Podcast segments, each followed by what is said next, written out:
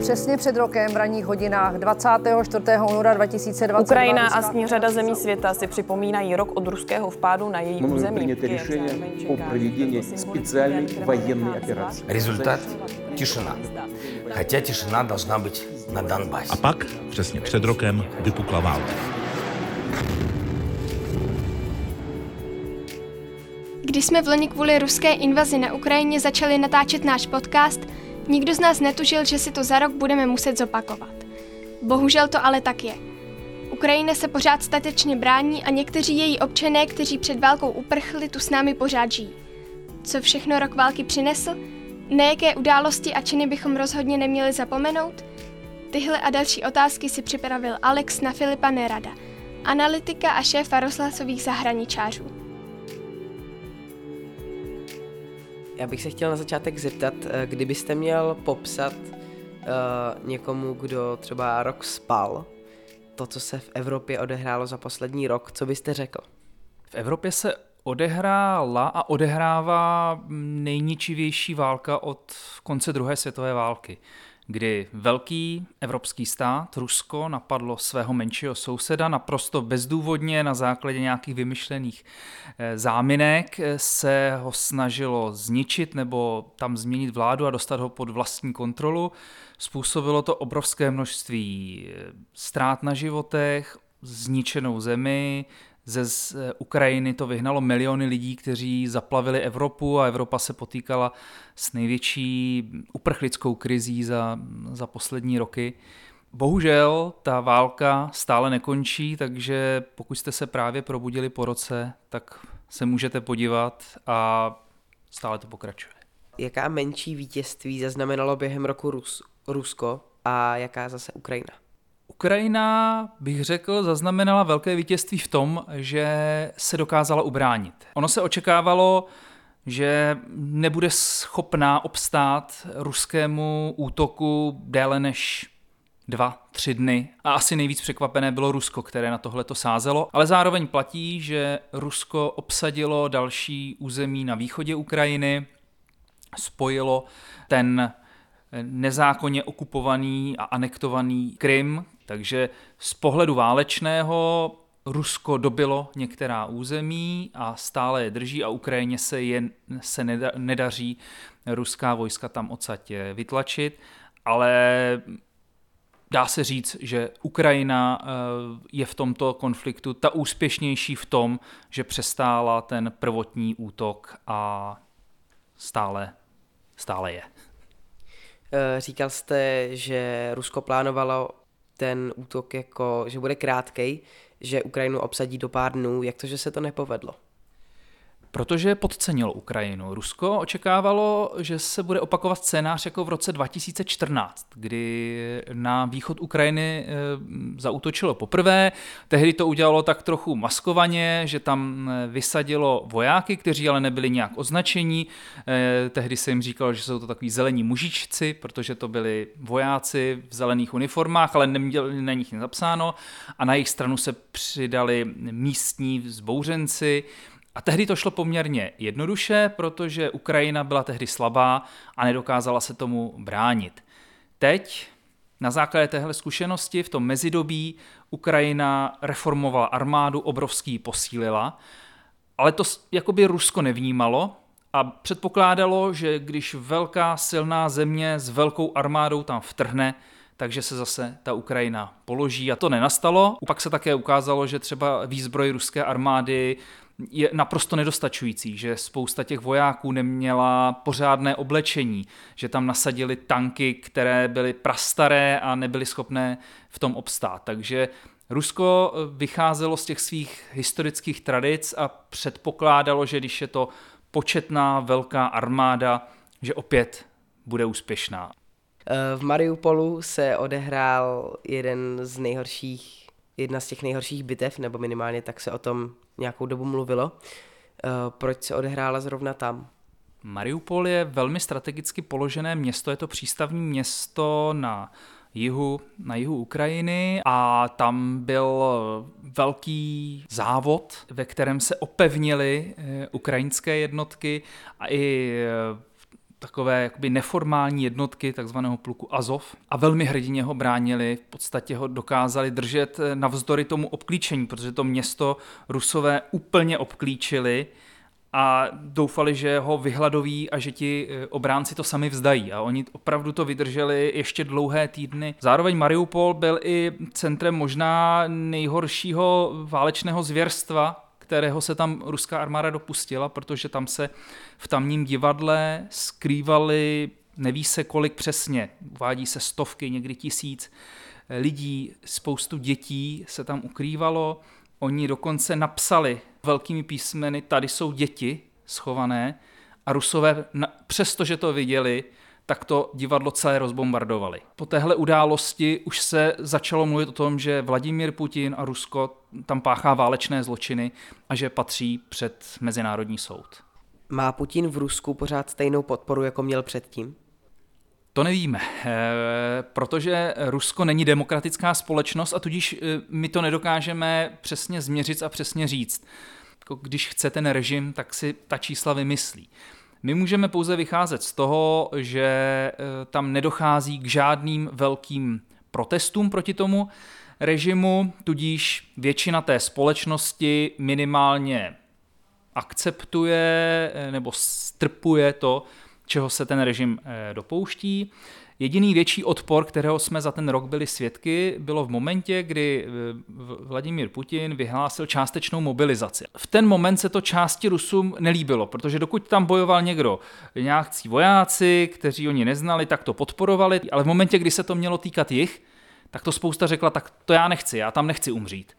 A desetitisíce Rusů před tou mobilizací utekli do zahraničí. A to byl takový jako největší projev odporu proti tomu režimu, ale Rusů je stále dost, eh, Rusko je stále posílá na Ukrajinu, takže se zdá, že má stále dostatečnou podporu ve společnosti, aby mohl to tažení vést dál. Uh, ostatní státy po invazi začaly Rusku dávat uh, sankce. Co to vůbec je? Sankce je trest. Je to snaha postihnout ten stát nebo člověka, který páchá něco protiprávního. A je to takový prostředek, jak Rusko přitlačit k tomu, aby tu válku ukončilo. Takovým projevem jsou ekonomické sankce, a to znamená, že Evropa přestala odebírat spoustu surovin, ropu, zemní plyn a další, na jejichž vývozu je závislá ruská ekonomika a bez peněz z prodeje těchto surovin se ruské ekonomice daří hůř. Ale zároveň tím, že na druhé straně je Čína, Indie a další velké státy, tak ono část toho vývozu, který vozilo do Evropy, tak teď sice s menším ziskem, ale vozí na druhou stranu. Eh, jak může vypadat svět po tom, co válka skončí? Jaké jsou různé možné scénáře? To je zajímavá otázka. V tom světě buď bude vítězná Ukrajina nebo vítězné Rusko. Nevypadá to, že by eh, ať jedna nebo druhá země byly ochotné přistoupit na nějaký kompromisní mír, protože obě jsou přesvědčené, že vedou ze svého pohledu správnou válku nebo správný boj.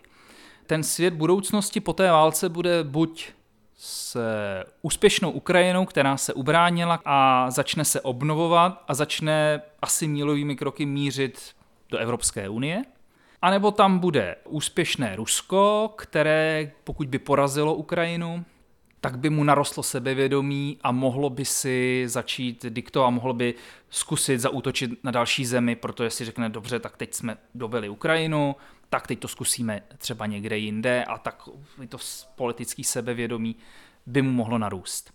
To jsou, tohle to jsou varianty, které ale nevíme, jestli nastanou. To, co, o čem jsem přesvědčený, že asi nastane bez ohledu na to, jak to dopadne, je, že to, ta válka Rusko nějak vyčerpá, poznamená a ono ztratí na eh, významu, i kdyby tu válku vyhrálo a ten, kdo z toho bude nejvíc těšit, tak to bude Čína.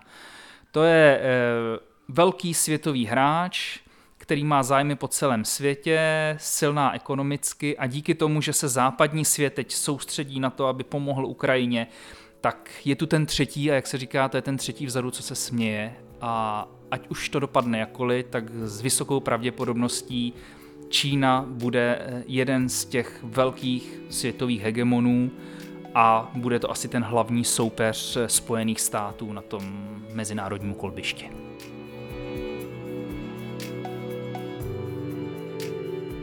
Válkou na Ukrajině se zabývá spousta novinářů a někteří jsou přímo uprostřed války a všechno pozorují na vlastní oči. Abychom i my věděli, jak to přesně na Ukrajině vypadá, museli jsme se s jedním z nich spojit. To se povedlo Kubovi, Davidovi a Kristiánovi, kterým z Dnipra zavolal rozhlasový zpravodaj a čerstvý držitel ceny Ferdinanda Peroutky Martin Dorazín.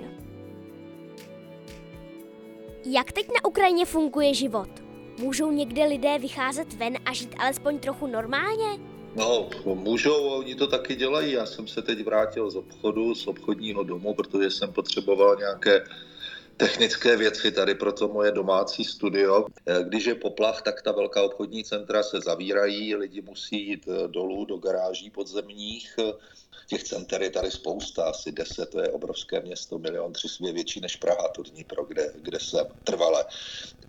A jsou tam i pokyny, já jsem si zašel do restaurace něco sníst, protože jsem měl hlad od rána, jsem nic nejedl, tak jsem si tam sedl a četl jsem si tam takový lístek na stole, na kterém psali, že v případě poplachu se musí všichni odebrat do krytu, ale na tom lístku ještě bylo zajímavé, že nebojte se o vaše jídlo, nepřijdete, my vám ho schováme a až poplach skončí, tak se můžete vrátit a my vám ho ohřejeme jako u maminky doma, to budete mít úplně. Takže takový příjemný to je. Samozřejmě lidi chodí i ven s dětma, když není poplach, chodí, když je pěkné počasí, tak normálně jdou na hřiště, obchodech je v podstatě úplně všechno. Zásobování funguje úplně fantasticky, neuvěřitelně. Akorát je to dražší, protože ta doprava není možná třeba lodní, Rusko tam blokuje ty přístavy ukrajinské. Ukrajina přišla o přístav v Mariupolu, ten je okupovaný, má vlastně z velkých přístavů jenom Oděsu, ale tam si žádná loď, kromě ty se zrním, netroufne, protože je to nebezpečné a je tam spousta min, takže všechno se sem musí vozit po zemi, nákladáky a kamiony, ale všechno je, ale je to dražší. Do naší školy chodí děti z Ukrajiny, kterým se podařilo před válkou utéct. Co děti, které tam zůstaly, mají také školu? Jak kde, třeba tady ve městě ty školy fungují, ale v těch, když je člověk blíž k té válečné zóně, tak tam už ty děti samozřejmě do školy nemůžou, protože je to strašně nebezpečné. Ta raketa to může přiletět kdykoliv, kamkoliv, hlavně na, na východě tady, ale to platí pro celou Ukrajinu, ale tam je to ještě nebezpečnější. Teďka vlastně v Pokrovsku, kde mám takovou druhou základnu, kde mám kamarády. A teď dneska tam spadla raketa na sídliště, 12 lidí je zraněných a ještě nevytáhli všechny z toho baráku a před asi dvěma nebo třemi dny to byla zase raketa, která tam spadla, poškodila třeba školku, jo, ale ty děti tam nejsou samozřejmě, proto tam nemůžou být. To jsou vlastně prázdné budovy většinou a malé děti jsou doma s rodiči a ty větší se učí normálně online přes počítač, tak jak to bylo za covidu. Ti starší do 18 let, kteří můžou odjet, středoškoláci hlavně, tak jsou hodně v zahraničí po celém světě a teďka se učí takhle na dálku třeba z Nového Zélandu, z Austrálie, z Kanady. Dá se říct, kdo teď vede, nebo je to v každé části Ukrajiny jiné? Jako kdo vede co? V té válce, kdo vede? No tak doufejme, že Ukrajina, protože Rusko, Rusko to chtělo zvládnout za tři dny před rokem a nepodařilo se jim to a nepodařilo se jim to ani za rok a oni mají, okupují hodně území Ukrajiny, asi 30%. Hodně lidí říká, že informace, které z Ukrajiny posíláte vy a vaši kolegové, jsou vymyšlené nebo nepravdivé. Trápí vás to a co se s tím dá dělat? No vůbec mě to netrápí, protože já vím, že to, to, co jsem viděl, tak vymyšlené není. Člověk, když točí ty reportáže, tak mluví s mnoha lidmi, místními lidmi, kteří určitě nejsou nějakým způsobem instruovaní, co mají říkat a jsou to lidi různých názorů úplně. Já jsem tam potkal a potkávám zastánce Ruska, kteří to úplně otevřeně říkají, že tam čekají na to, až je Rusové takzvaně osvobodí. No a pokud tomu někdo nevěří, tak já ho tam můžu vzít s sebou, no ať si vezme neprůstřelnou vestu, přilbu, klidně tam každého takového člověka vezmu, ať si, ať si to věří sám. Kde na Ukrajině bydlíte? Jestli to teda vůbec můžete prozradit. Protože v televizi a na internetu vidíme pořád jen rozbořené domy. No tak tady je, jsou taková, taková města, která jsou méně poškozená, některá víc. Charkov třeba je víc. Tam bydlí třeba kolegové ze slovenského rozhlasu televize z RTVS, takový naprosto odvážní dva chlapíci. Oni jsou to v podstatě ještě takový kluci spíš. A, a tam je to daleko horší, protože tam je to blíž ruské hranice, tam dolétne i třeba dělostřelecký granát a podobně a rakety to tam mají, vlastně to jsou zlomky sekundy od odpálení do toho, kdy ta raketa přiletí, takže tam je to hodně nebezpečné a tady to Dnipro je trochu míň, i když čas od času sem raketa přiletí a teď tady nedávno to bylo docela hrozné, tady kousek ode mě, takové krásné nábřeží, tam je nová čtvrť, pak jsou zatím takové starší paneláky a tam spadla raketa Zahynulo tam asi přes 40 lidí, takže ani tady to není úplně tak jednoznačně klidné a bezpečné. Jak vnímáte problémy české společnosti po tom, co jste zažil na svých reportážích? No já už tam vlastně strašně dlouho nežiju, takže jsem takový vnější pozorovatel, protože jsem byl sedm let v Moskvě, potom skoro potom tři roky ve Varšavě a teď už jsem rok tady. A Některé problémy mi připadají takové hodně malicherné, strašně moc politikaření, to, že se strašně moc zajímáme jenom sami o sebe, a že se málo zajímáme o to, co se děje v okolních zemích i v těch nejbližších. A taky mě mrzí vzestup těch extremistických stran u nás a zvlášť třeba na Slovensku, to už žádnou úroveň ani nemá, tam si člověk jenom říká, kde je to dno, které oni ještě neprorazili, nedosáhli a, a pak je to ještě horší. No a pak se mi nelíbí to, že naši lidi pořád na něco naříkají, že brblají, ono je to takové české, český rys povahy asi, že se mají špatně, ale vždycky říkám, prosím vás, kdy byla taková doba, kdy prodavačka z obchodu mohla několikrát za rok odletět si na dovolenou k moři, na nějakou levnější, třeba ty dovolené nejsou tak drahé a ona si to ze svého platu, když má rodinu manžela, tak si to můžou třeba dovolit. To nikdy předtím nebylo, já si to tak ani nepamatuju. Je nějaký konkrétní zážitek, na který si pamatujete víc než na jiné a na který nikdy nezapomenete? No, když mluvím s váma, s, s těma mladšíma lidma, tak si vzpomenu vždycky na, na ty děti, které jsme museli opustit u Mariupolu v takovém dětském domově. On to byl rodinný dětský domov, to byly prostě dva manželé, kteří si vzali asi deset dětí, starali se o ně, ty děti byly opuštěné, nebo to byly sirotci, ale většinou je, měli špatné rodiče a bydleli v takovém krásném domku na břehu moře skoro Azovského. Nádhera, prostě tam byly sady, vinice, všecko tam kvetlo, je to jižní oblast. A potom jsme museli už utíkat z Mariupolu, ty děti se nepodařilo evakuovat a doteďka vlastně nevíme, aby si Rusové někam odvlekli, my po nich furt pátráme a nevíme vůbec, kde jsou a co se s nima stalo, tak to, to jsou asi ty nejhorší zážitky, protože když jsme odjížděli od nich, tak ta jedna holčička potom nějak si mě oblíbila za, za tu chvilku a když jsme odjížděli, tak ještě jako při, přišla a tak jako mě začala objímat a, a já nevím, jestli netušila, že je to úplně naposledy. Kdy jste měl největší strach? Tady má jako člověk strach v podstatě pořád tak trochu, protože musí být ve střehu, furt ve střehu. No ale my se potom voláme, zjišťujeme, na internetu je hned veškerá informace, co se stalo, nakolik je to nebezpečné, jestli je to nějaký velký masivní útok, nebo to byl prostě jenom sestřelený dron. Někdy prostě i ta protivzdušná obrana pracuje, hlavně v noci. Když se střeluje ty drony nebo rakety, tak je strašně slyšet. Ve dne to tolik slyšet není, to město hlučí. Tady jsou podniky, je to průmyslové centrum, je tady milion aut, tramvaje tady rachotí pořád kolem, ty staré prostě těžké tramvaje, tady se celý dům třese, takže člověk ne, to neumí rozlišit, jestli, jestli je to nějaký útok nebo jenom projela ta, ta, ta těžká sovětská tramvaj ještě z těch dob. A, takže ten, ten strach je vlastně pořád nějaký a on musí být, protože to je takový jako strach, který pomáhá, aby člověk eh, byl, byl ostražitý a nevystavil se zbytečně hloupě nějakému nebezpečí. Co se během posledního roku stalo na Ukrajině a jak to tam vypadá, už víme. Důsledky války ale zdaleka nekončí na ukrajinských hranicích. Tady v Česku s námi žije spousta lidí, která musela před válkou utéct a velkou část tvoří děti stejně staré jako jsme my. My jsme v loni mluvili s novými žáky základní školy u Vršovického nádraží. Kristýnka s Honcou se za nimi po roce vrátili, aby se zeptali, jak se jim daří. Sedíme tady na gauči v hale v základní škole u Vršovického nádraží. Sedí tady s námi asi 10 ukrajinských dětí a některé tu s námi dělali rozhovor i minulý rok. Jak se vám tady líbí?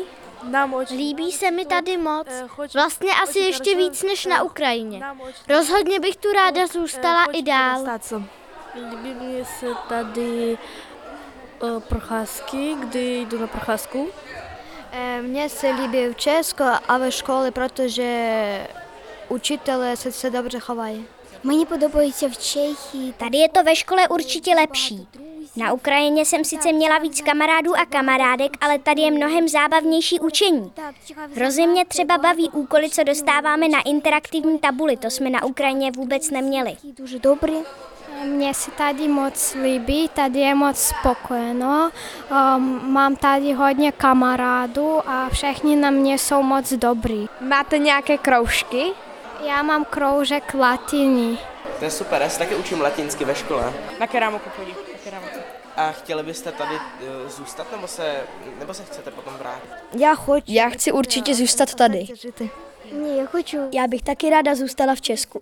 Ukrajina je sice moc hezká země, ale tady je to ještě hezčí. V Čechy. Já taky. Mám to stejně jako holky, prostě se mi tu hodně líbí. Líbí mi se Děti z Ukrajiny tady mají i vychovatelku, paní Opanasenko, která je jim vlastně celý den k dispozici a může jim pomoct třeba s překladem, anebo třeba když si chtějí jenom popovídat. Dnes můžeme říct, už děti program zvládají.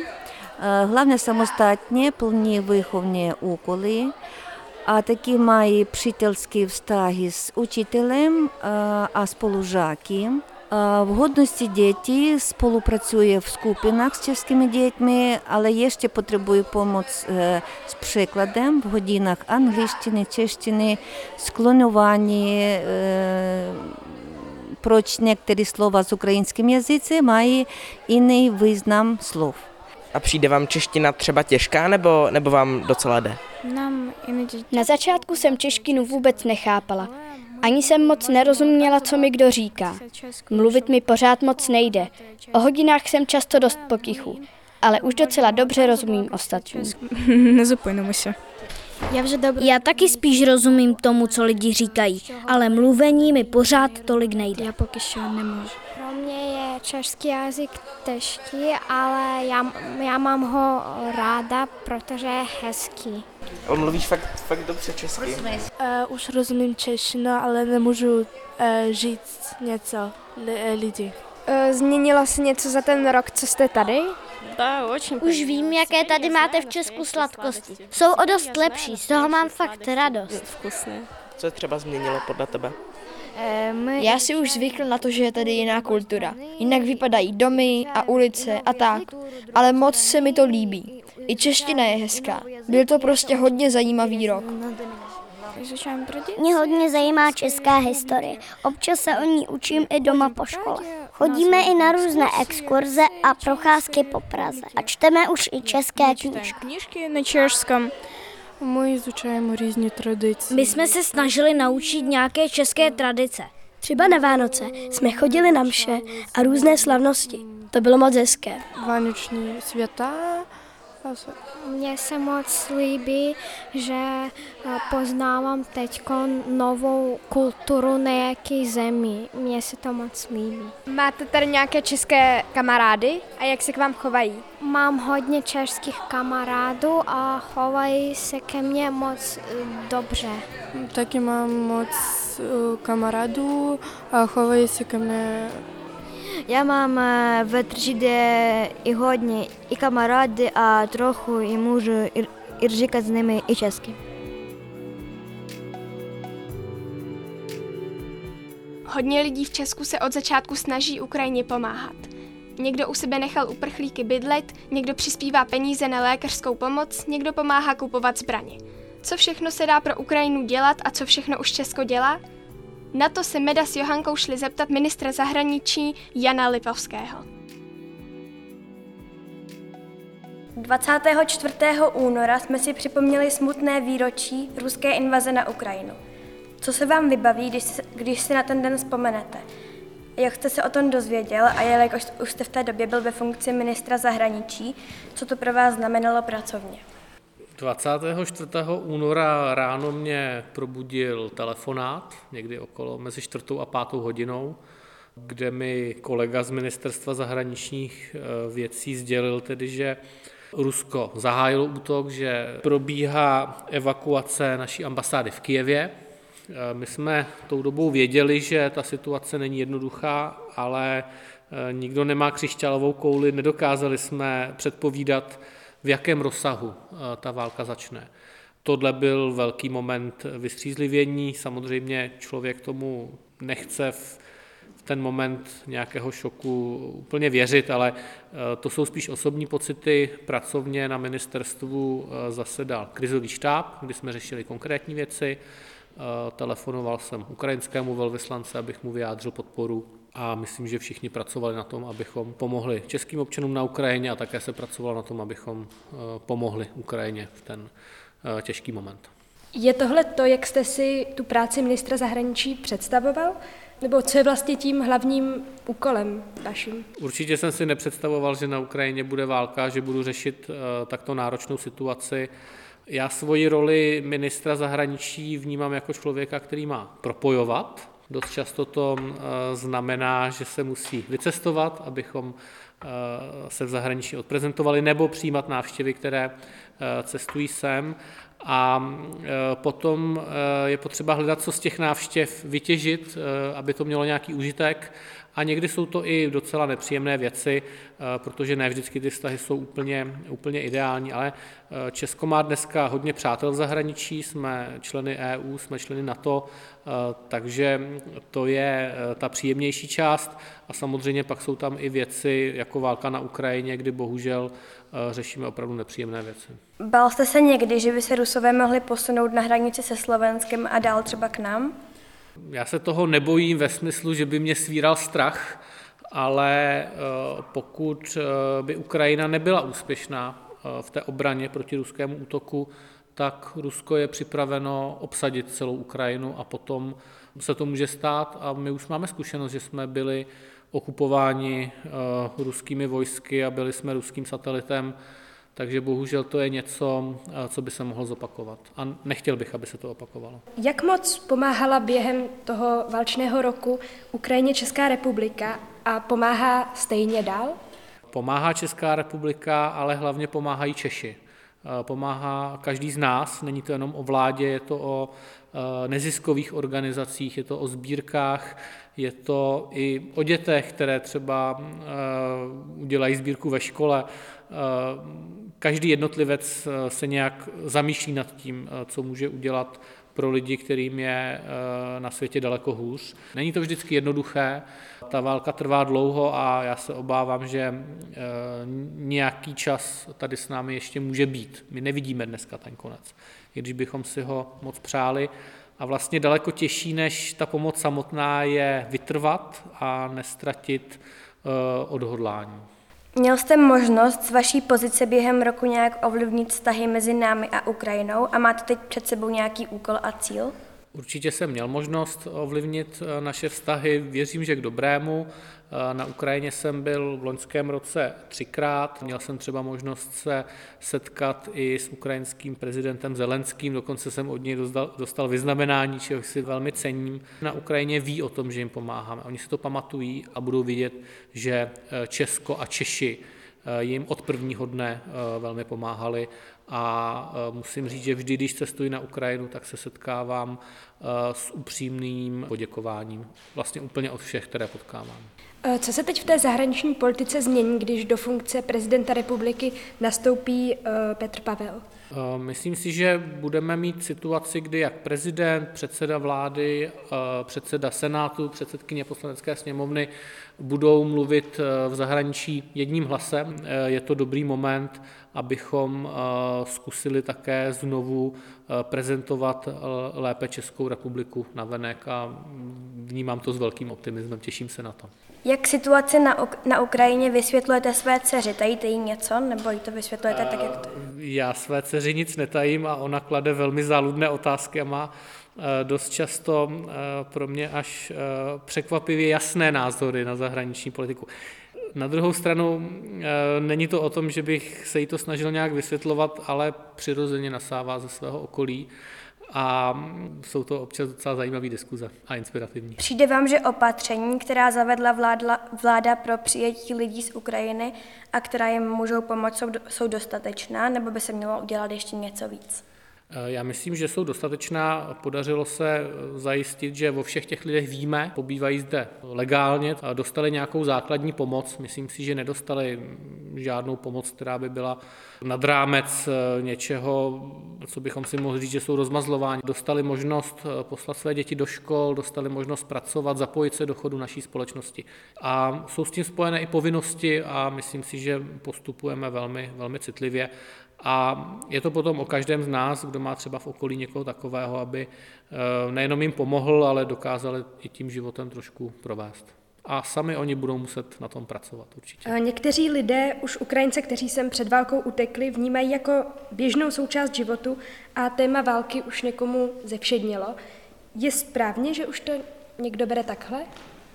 Správné to asi není. Na druhou stranu eh, každý den člověk nemůže být v nějakém eh, naprostém vypětí. Zvykáme si na to, co nás obklopuje, zvykáme si i na válku. Neznamená to ale, že bychom měli nějak polevit. Jak pomáhá ministerstvo tomu, aby české děti nevnímaly ve školách ukrajinské děti jako někoho, kdo sem nepatří? Je to vaše práce nebo spíš práce ministerstva školství? To je spíš na ostatní rezorty, nicméně ministerstvo zahraničních věcí se snaží vysvětlovat ten problém. Snažíme se mluvit o tom, co se děje na Ukrajině, proč Rusko zautočilo na Ukrajinu, proč je pro Česko důležité, aby Ukrajina nepadla, abychom vysvětlovali, proč přišli váleční uprchlíci, že to nebylo jejich rozhodnutí, že na jejich domy začaly padat bomby. Jak vy sám, jako právě jednotlivec občan České republiky, Pomáháte od začátku války nebo i teď Ukrajincům? Posíláte třeba peníze na nějaké sbírky? Eh, já jsem hodně vytížen svojí prací, tak beru to tak, že moje práce je ten příspěvek a poslal jsem mi nějaké drobné peníze na... Eh, já jsem tedy konkrétně poslal drobné peníze na zbraně. Přišlo mi, že eh, je důležité, aby Ukrajina se mohla bránit.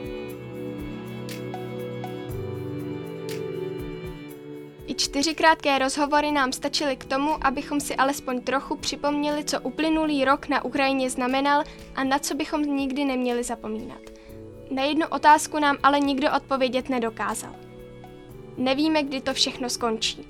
Doufáme ale, že další díl o Ukrajině už nebudeme muset natáčet. Za celou redakci Dismanova souboru se loučí Sára Faltová a nebojte se, když nám něco nebude jasné, tak se na to zase zeptáme. Tak já děkuji. Já taky děkuju. My vám moc děkujeme za rozhovor a gratulujeme k ceně Ferdinanda Peroutky. Naschledanou. Tak já vám taky děkuji, mějte se. Moc vám děkujeme za rozhovor, děkujeme za ochotu. A já děkuji za váš zájem, děkuji moc.